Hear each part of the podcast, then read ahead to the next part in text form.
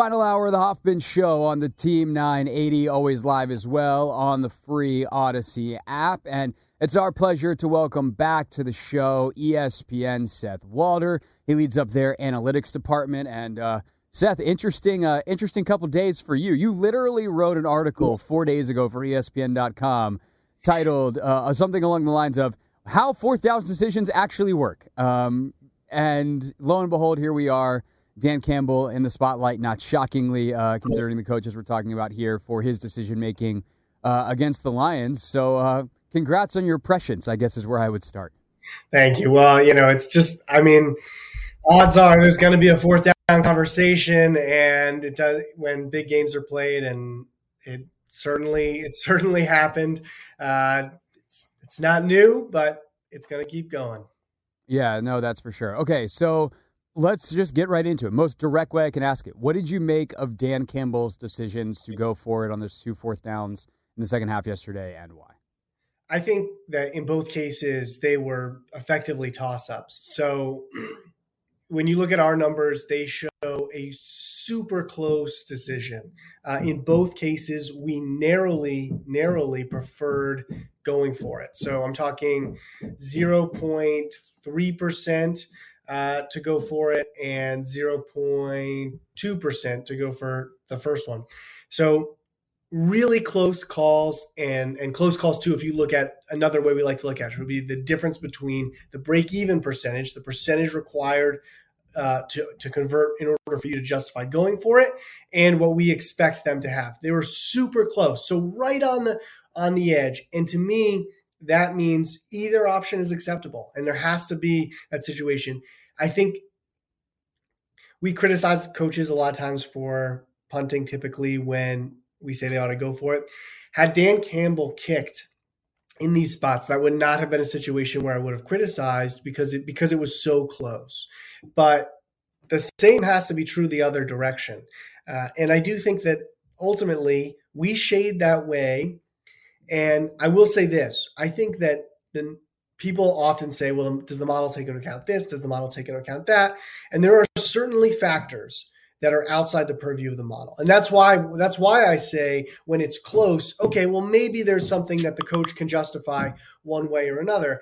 To me, the biggest thing that we're missing here is is kicker specific stuff, and that should right. have really led the Lions in an outdoor game with a below average kicker. That should have only led them more towards going for it. That's exactly what I was going to ask. So, can and, and you, I'm going to ask this specifically, and and uh, you can answer as generally as you want in answering the specific question. But like, how much of personnel does a model like yours factor in? And I guess like the one B to that, that's actually kind of the more important question is like, how different are the numbers that Dan Campbell is looking at, and that his analytics people are looking at that might fact because like they the analytics people that work in the NFL don't go to ESPN.com's analytics site and be like, oh, this is what that. No, they do the math themselves, and they might have slightly different formulas. So how different are the formulas that Campbell is considering versus say what you're looking at? So okay, a couple of good questions in there. How different I don't know. Uh, I, I, have no. There's no way for me to know what exactly what the Lions are looking at. I will say the Lions, Dan Campbell, they tend to be one of the most optimal organizations when it comes to game management. They hug very close to what we we would say are the correct decisions most of the time. Uh, he's in the conversation, I would say, for best game management coach that in that in that way, or best fourth down coach. Uh, are there factors like that that could be considered that would be outside the purview of the model? Yeah, yeah, and and could it be even game plan or sorry game specific? Right? Could you have a situation where you say um, we're going against this opponent? Um, they have a really weak run interior, so maybe that's going to push us a little more one way. Or, uh, but their their corners are, I think, kind of have the advantage over us. So if it's fourth and long, maybe we nudge the other way. Those are reasonable factors but if you are factoring those in, and I think this is important, that has to work in both directions. A lot of times we hear coaches give this explanation of saying, well, you know, the analytics guys, the analytics folks said, you know, we should go for it, but they don't usually throw them under the bus, but they might say, well, you know, given given X or given Y, I decided to punt or kick. What you never hear, and I think what you have to hear, is Well, the folks upstairs, they said numbers wise we had to punt, but I just felt like we were running all over them. So I said, we're just going to go for it. We're going to, we're going to, we're going to run the ball here. And, and you have to be willing to have that error in both directions. There's also limits to those errors. So that's why a lot of times it's like, we'll say, okay, the break even conversion probability is like 38% say right? And we estimate that your chance to just real quick seth for the audience can you can you kind of give us a two line definition of that break even uh, right so what when i say break even what i mean is uh, the the chance of conversion in order to justify going for it. So let's say you're facing a situation it's fourth down. We could say you need at least a 38% chance to justify going for it okay? Now we espn might estimate that you have a 50% chance of converting. There's no world where you can justify, I don't think, that 12% gap. Like you can't, you if it's if it's really close, you could it could be one of those things. Our oh our, our tackle is out. Oh, their corner is playing really well. But if it's a big gap, I just don't see how you how you can justify going for it. And and but but again, coming back to Detroit, these were small gaps. I think either option really was justifiable. And I think that the criticism of so because there's been so much criticism of Dan Campbell, I think that's been misplaced.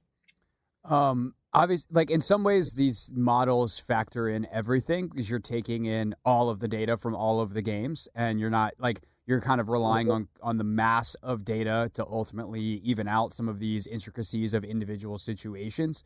Um, and I think that's like another interesting factor here, right? Like your model has incorporated results from bad weather games, from indoor games, from you know tackles being out, tackles being there. Like your model ultimately does all of that. Um, I know one thing that we've talked about in the past is like kind of that game feel stuff, the the strategy, the momentum. Um, and, and is there like how how does the model account for let's say the first decision that Campbell makes? You know, there it's fourth and short, uh, relatively short. I think it's fourth and three on the 28 yard line and they have a chance to go up three scores. Like I know that there is stuff in the model in terms of like win percentage, or in the models, I should say, in terms of win percentage that that ultimately help inform that decision. So I guess what I'm really asking is like what what kind of data is Campbell considering as he considers going for it versus not in a situation where a lot of the traditional analysis revolves around go up three scores at this point in the game.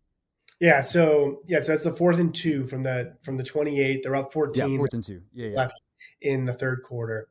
Uh, you're right. Yeah, you could look at it sort of simply and say, hey, we can go up three scores here. And there's value in that, but that is baked into the model. So the model is looking at the situation that's uh, saying, uh, okay, what's the what's the probability we convert if we go for it? What's the win probability if we convert? The win probability if we fail. And then again, what's the probability win probability if we convert the kick or and win probability that we miss the kick weighted by the probability of making the kick. I do think it's really important to say you cannot guarantee there was no guarantee you were making that field goal right? It right. was a, right. it's a 46 yard field goal uh, outdoors. So uh, probably you make it probably but you also might not.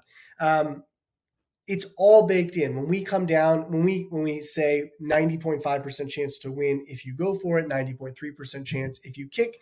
That is all baked in the the the positive and negative outcomes. When it comes to momentum and your question right the sort of game feel what i would say about momentum is i'm not saying it doesn't exist. I'm just saying no one has ever shown any evidence that it does. Like people have tried to show uh, i'm open to seeing evidence, but I, I am I haven't seen any yet. So if if someone's out there and they want to prove it statistically, then let's see it. But to your point, when we past games had momentum too, if that existed, and so right.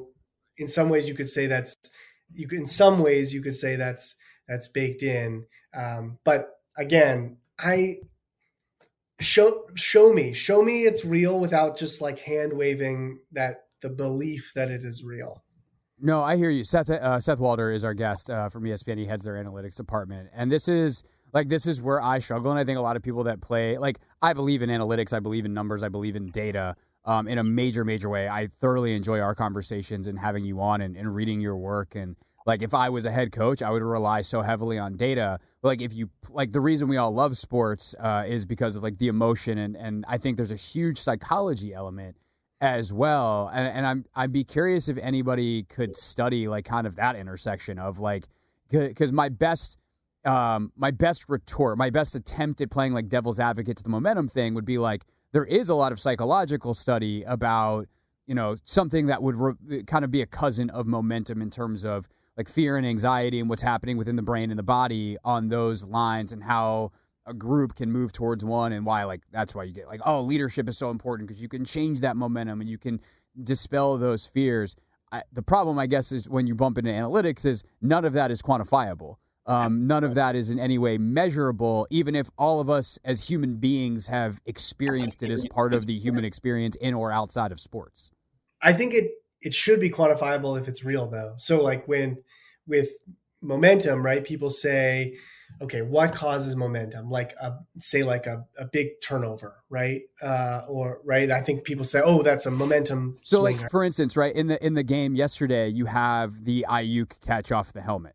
Like mm, it felt like the game swung on that moment. Your model's not going to go. Win percentage niners way up at that moment because there's no score change anything like that but I think those everyone watching it is like, wow, that's such a that's such a moment, you know. Oh, dis- wait, hang on though. Disagree. The win the win probability moved dramatically because they completed like a fifty yard pass, and sure, so fair. yeah, yeah.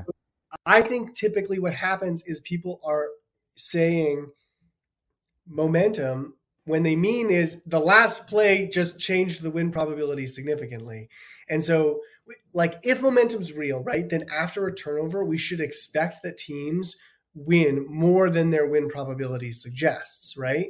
Mm. Like or they should score on the next ensuing drive more than they more than they otherwise would. But we don't see that. And so if if there's uh if there's a psychological component, then it should bear out that if we can predict it, right? Can we say in the moment before it happens that's going to happen? So I think people just tend to mistake momentum, which should be essentially like future win win probability. It's almost like a, a derivative of win probability, saying like you're it should be higher than expected going forward. With what actually just saying, oh, win probability just changed significantly. Right. So there's a huge play. Maybe that was due to a tactical shift. That's the thing that actually changed the game, not some nebulous momentum. Like the the win percentage changed and because of a big play because Kyle Shanahan figured out what Aaron Glenn was doing on defense. Right. Yeah. I mean, I think say that again. You're saying that the win probability. So like like when we talk about like the idea of momentum versus uh some like big play like one the big play the 51 yard gain changes the win probability because yeah. it's a 51 yard play that sets them up in scoring position but also sometimes like what is confused as or what you're saying is what is confused as momentum might actually just be an upward trajectory in the win probability for one team based off of, say, an adjustment a coach made, where now each play they're having more success than they had before, but ultimately over time it's not going to outperform the the model, if you will, because it's not some psychological momentum thing. It's it's actual an actual difference on the field in the plays that are made. I see what you're saying. I don't know. I'm, I know what what I was trying to say is more just that what changed was Aiyuk caught a deep ball, and so that yeah. moves the win probability, and that's that's it. The Lions had a seventy three percent chance to win after the Aiyuk pass, right, which was a big drop from eighty four percent or something like that right before. What I'm saying is, at that moment, they had a seventy three percent chance to win. The Lions did. Someone arguing for momentum would argue that they had a lower chance to win, and so that's measurable, I think. If we can identify plays that are supposed momentum swingers, then teams should win more than their win probability suggests. I haven't seen that demonstrated anywhere. I think I, I'm open to it, but until until it happens, like I think our default should be that win probability is win probability. Right. And right. so if the Lions come back and score the next drive, then your momentum changing play is, is dead. And that happens far more often than I think people would want to admit. Uh, by the way, one more question for you, real quick, on yesterday. When Harbaugh went for it inside his own 20 yard line in the other game, in the AFC game, what was Was that was that a smart move? Because that felt insane, and then we forget about it because they get it and they just continue marching on, and ultimately they lose the game for other reasons. But um, that felt crazy at the time, and I just since since you uh, probably were paying close attention to that and might have had the numbers in front of you, I figured I would ask real quick. Yeah, so this is down 10, fourth and three at their own 18, right? Yeah. With 847 left. Yeah, so we supported that move. That was a um, that was a go for us. Uh, I think that I'm so glad you brought it up though, because because they convert and they lose. So I haven't heard anybody talking about that play today until you until you mentioned it. Right, and right. I think it just goes to show this sort of asymmetry of the situation we have, right? Like where they I mean, if they had failed and they lost, then are we talking about are we talking about that today? Like is that running on all the shows? And that just shows because we are not measuring we are trying to measure the decision, not the outcome. And so much of what determines about what gets talked about is the outcome. And that is a mistake. So, uh, yeah, that was a good decision. It was probably controversial because they get it. Everybody just moves on. The drive continues. I do think about one last thing here, which is that when this is the asymmetry I think that causes fourth down blowback, which is that if you convert a fourth down, the drive just continues. And so, like, the biggest play of the drive has yet to occur because, like, later they will go score a touchdown or later they will throw an interception. And so that's the big play. But when you fail the fourth down conversion, then the biggest play of the drive was a failure. And so it seems like the fourth down is is so catastrophic and that's why we end up talking about fourth downs only when they don't work. Right. And in that particular case, like you go for it, you get it, you still lose. It doesn't guarantee anything, which I think where people get really twisted Right. is like there are it's it's all percentages. And you know, a, a 55-45 is a go a go is still 55-45 go, but you're going to be on the wrong end of it 45% of the time and that's still going to feel like a lot. Um, but that's that's the game. Is that uh, last question for you, Seth Walder from ESPN is our guest. There's been a lot. We don't need to name names unless you want to call anybody out in particular. Go ahead. Um, we, I, don't- I kind of in the business of I don't give people starving for attention attention, but there have been like you know thought pieces today on analytics and all this. uh, You know, just people trying to take their pot shots. What to you is like the biggest miss on the the narrative today? Biggest miss on the narrative. By the way, while Seth thinks of his biggest one, if you want a couple of really good ones, uh, you can head to his Twitter page at Seth Walder. Highly recommend doing that. But what's for the for the radio audience here who might not have Twitter? Here's the mistake I think a lot of people make, which is they say, you know, oh, 0.3%. That's not enough to justify going going for it instead of the default kicking. There is no default, right? First of all, like every time you're making a choice, kick, punt, go. Those are your three options. And when num again, I'm saying that either option was acceptable for the Lions, but Right. if we're following the quantitative analysis, if something is saying 0.3% better, it's it's just better. You would if someone t- gave you a button and said you have a 0. Point, you can increase your chance to win by 0.3%, you can hit it or not hit it. Of course you would hit it. Will it matter? Probably probably that's probably not going to be the difference in the game, but it could be. Or, you know, I mean every I think that, you know, the analogy I used was like if someone offered you a hundred thousand dollar salary or a hundred thousand dollar and three a hundred thousand and three hundred dollar salary, what do you take? Or like my colleague said, like if you're sick and you're offered two treatments, one has a uh, 50% chance to work and one has a 50.3% chance to work, and, and the doctor's saying, and these are the this is the truth, right? Like these are the two numbers. What are you choosing? So uh, I think there's a lot of it's okay. Like there, these are this is a complicated question. It's good to talk about it, um, it, but there are some some arguments that I think I think fall flat.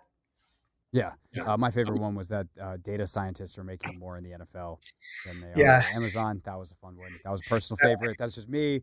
Uh, I say that people need to get out more. Uh, Seth Walder, ESPN. Uh, appreciate your time as always, sir. Uh, hopefully, we'll, we'll catch up here fairly soon down the road.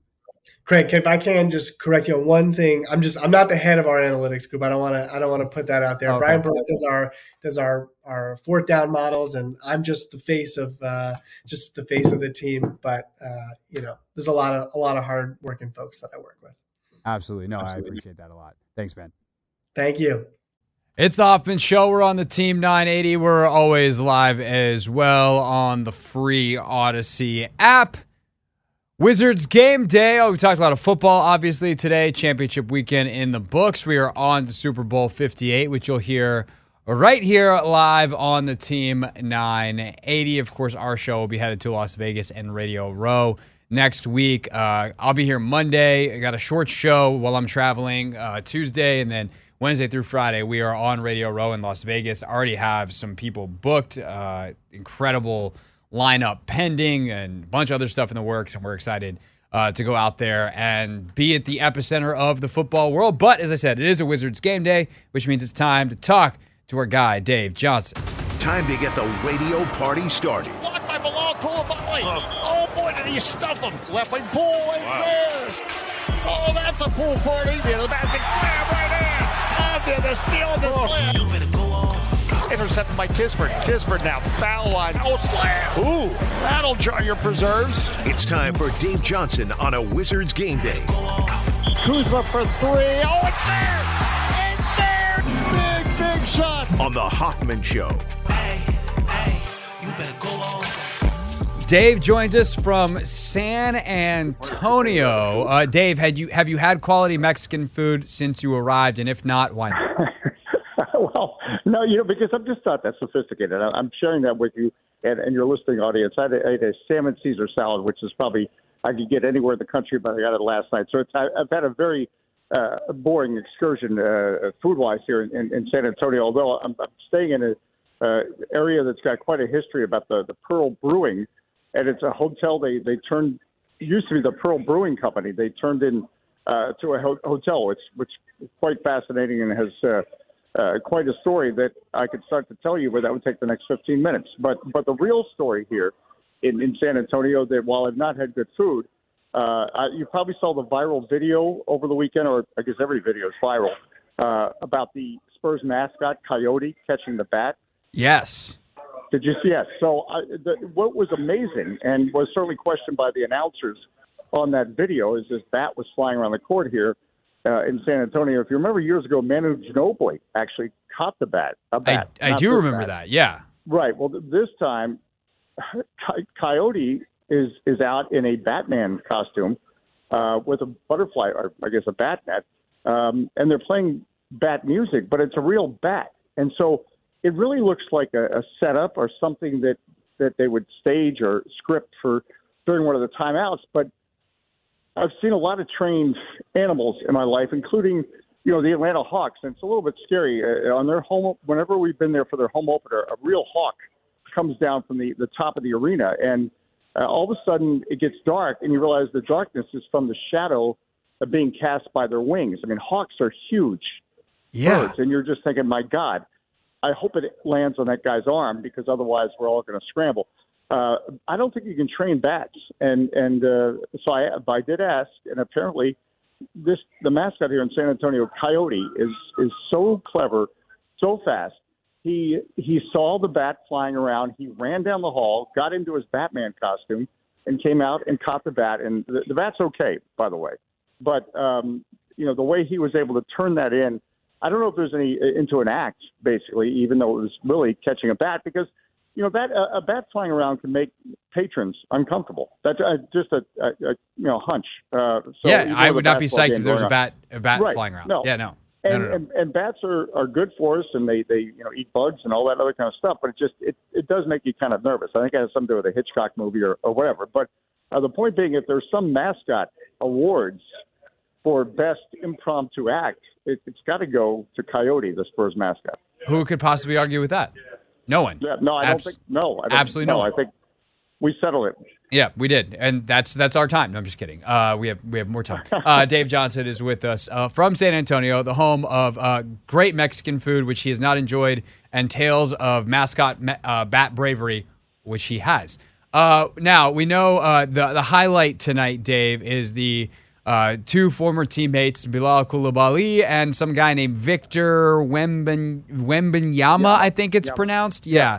Um, they'll be they'll be going at it. Uh, and obviously, seeing Wemby in person is is uh, a sight to see. Um, I I still think the best one of the season so far. Well, there's been a couple of great just reaction memes. Uh, guys getting dunked on, whatever. They're just like, "What happened to me?" Uh, Joel Embiid walking by him the other day, just being like, "Wow, okay." And then of course Joel decided to drop 70 points, so there was that.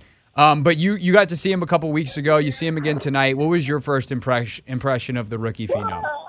Uh, again, it's just uh, he he's just so smart. I, I get the the other things you actually you see, and obviously you know he's got the athleticism.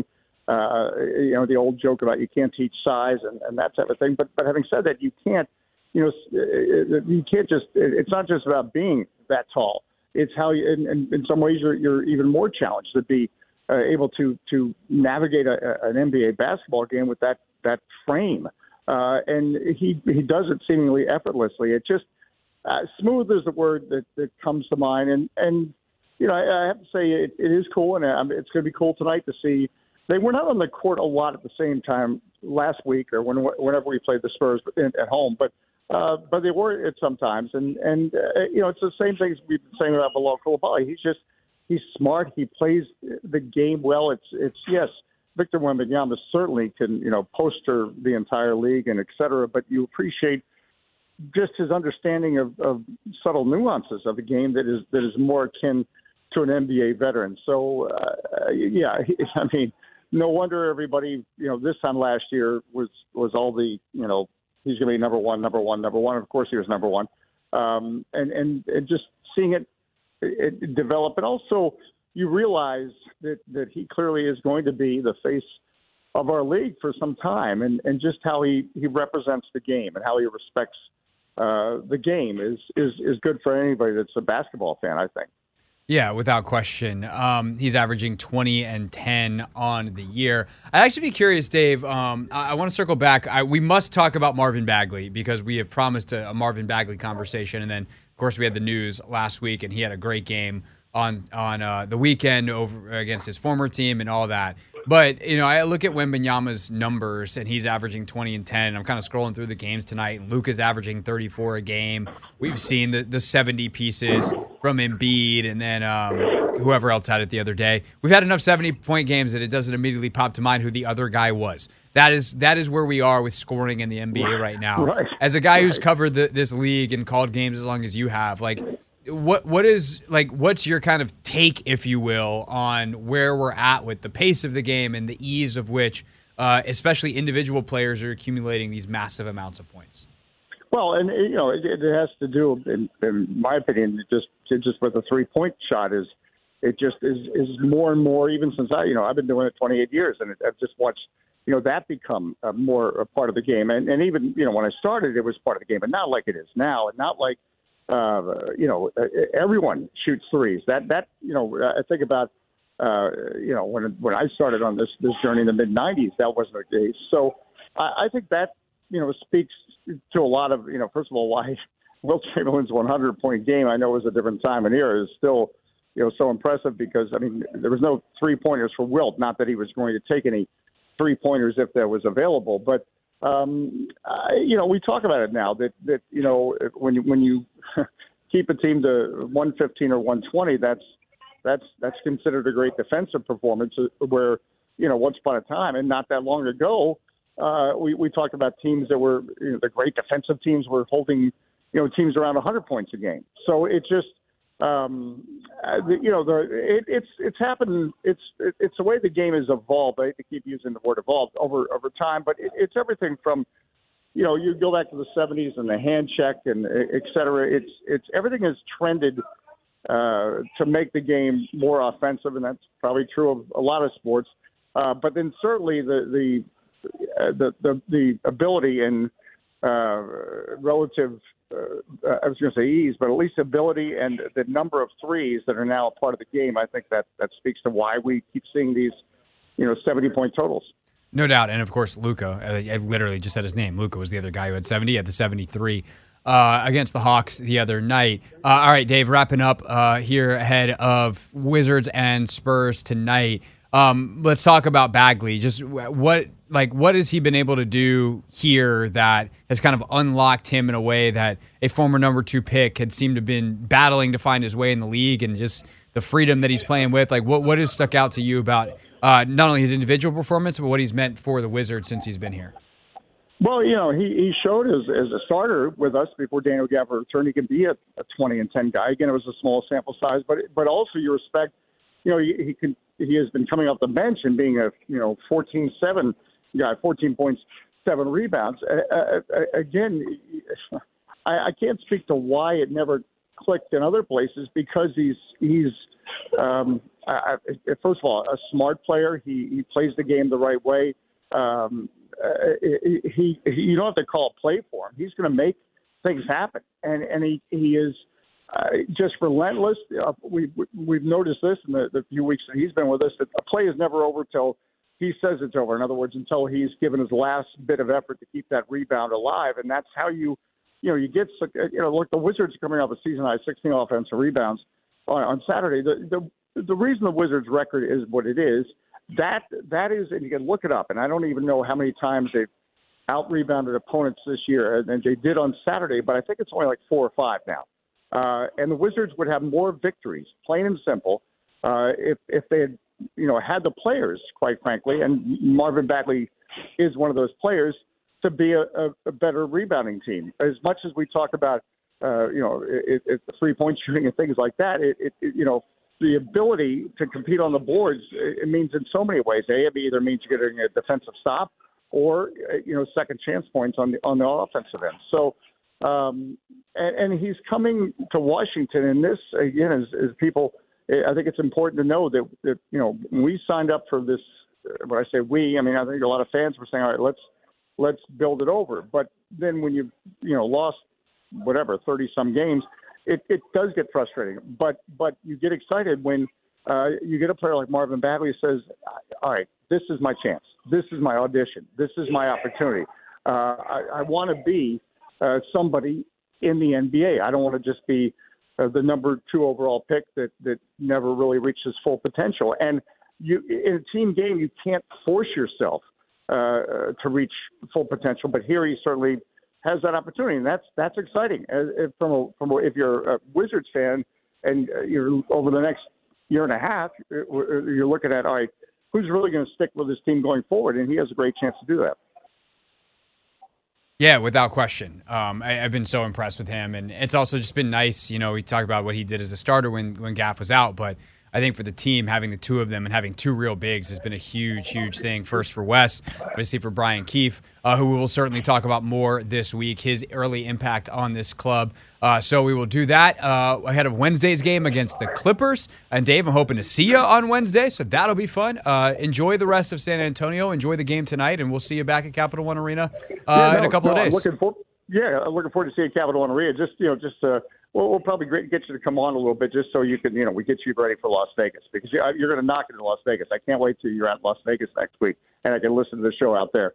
So uh, we look forward to seeing it in a couple of weeks. That sounds... Always, appreciate the time and, and I'll keep uh, looking for stories like the uh, successful trapping of bats, but also humanely done. Story time with Dave is is really what we do this for. So that sounds great. Uh, thank you, sir. Uh, enjoy the game tonight. All right, that is Dave Johnson with us here on the Team 980 live from San Antonio. Uh, that is an 8 o'clock tip tonight, so you get a little bit of BetMGM tonight coming up at 7, and then you get pregame at 745. When we get back here on the Hoffman Show, we wrap things up for the day with real things real people said into real microphones. Wrapping up here on the Hoffman Show, Team 980 always live as well on the free Audacy app. And do not forget, 1067 The Fan versus the Team 980 live is this Friday night at Bethesda Theater. Your favorite radio shows together for one night, off air, on stage, and uncensored.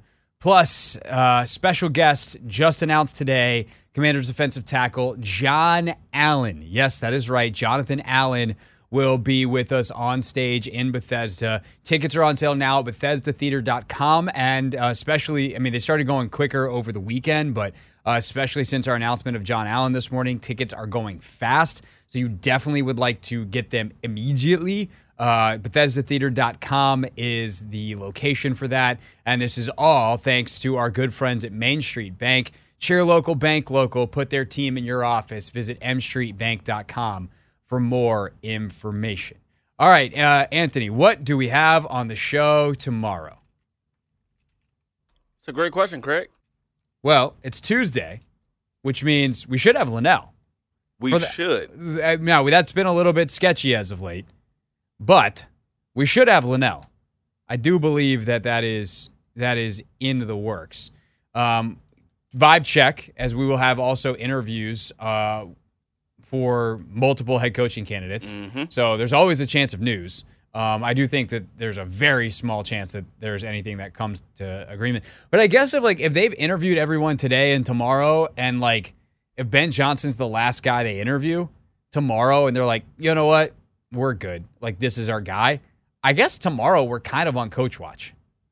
A lot of people seem to think it's going to be Thursday, but Yeah, I mean, also tomorrow's just a weird day because apparently they're supposed to be meeting Johnson in Detroit, but also Dan Quinn is supposed to be getting his in-person interview. In Well, that's that's what I'm saying. Is like, are we on Coach Watch tomorrow? I think during this hour of the show, right? So they let's say they meet with Dan Quinn for three hours in the morning. You Mm-hmm. know, Quinn gets to the facility at 8 a.m. 11 o'clock, they're done. They get on Josh Harris's private jet. It's Harris, it's Peters, it's everybody. I, I think the the problem though is, aren't they also interviewing Aaron Glenn? tomorrow. I don't know. I, I know I I, feel saw like they are. Johnson and I saw Quinn for tomorrow. I mean, they have to interview Glenn. yeah, um, as well. One because they've told him they could, and two, like, hate to like just be blunt, this blunt about this, but like they need to interview Glenn to satisfy the Rooney Rule. They will take that interview seriously. To be very clear, Aaron Glenn is a legitimate candidate who should be getting coaching interviews, but without it, they are not in compliance. So they have to interview Aaron Glenn. Um, and I, am. it sounds like, but they, aren't they also interviewing Macdonald, or did that happen today? didn't I don't know. Yeah, I don't it- it's know. too many moving parts. Too many moving parts. I do think Johnson's tomorrow night. So maybe they get to Detroit around one o'clock. They interview Glenn from one to four, take a break. Johnson, you know, five to whatever. And if they, you know, they get into the first hour with Johnson and they're like, this is the guy. And then it's like, do you want a five year contract for X amount? Yeah. Somebody call Adam Schefter. hmm maybe as we're going off the air tomorrow. God, that would mean we'd have to stay. Do you have anything tomorrow night? Tomorrow night, Tuesday, January thirtieth. No, Okay. I hope that's not what we have to deal with. But just saying, there's a could chance. Be, could be interesting. There's a chance. Um, news loves to break right as our show ends. Yes. Beal trade, Sheppard fired, all kinds of stuff. All right. Uh, so we're on Coach Watch starting tomorrow. Uh, right now, we're on a watch for real things. The real people said into real microphones. Real things. We're not gonna be f- so this year. Real people. Five and eleven, not very good. Said into real microphones. You know, the culture is actually damn good. Oh, those numbers you flashed, Anthony. That is not a lot of time. Uh, let's go with this. Uh, Brandon Aiyuk, uh, big catch yesterday off that poor, poor Lions defender's helmet, but he knew that he was going to get lucky. Tell us all about that catch. Before the game, a ladybug landed on my shoe, Come on. and y'all know what that means. So that's all I can say. Cause other than that, I don't know. I don't know. Just great luck. God was with us today. Great win. Bang bang Niner gang. It's crazy. Bang, bang, Niner gang. It was a ladybug, Anthony. Lady Luck was on the side of the Niners. Damn it! Which catch was more impressive, Aiyuk's or Lamar's? That's pretty close. They were It both sick. close. like Lamar's awareness and his ability to just scoop it and go was pretty sick. Yeah. Aiyuk, the concentration is incredible. They're both lucky too. I don't know. It's a great question. It's a great question. All right, I'll ponder it and perhaps uh, give you a straight answer tomorrow. It's the Hoffman Show on the team 980.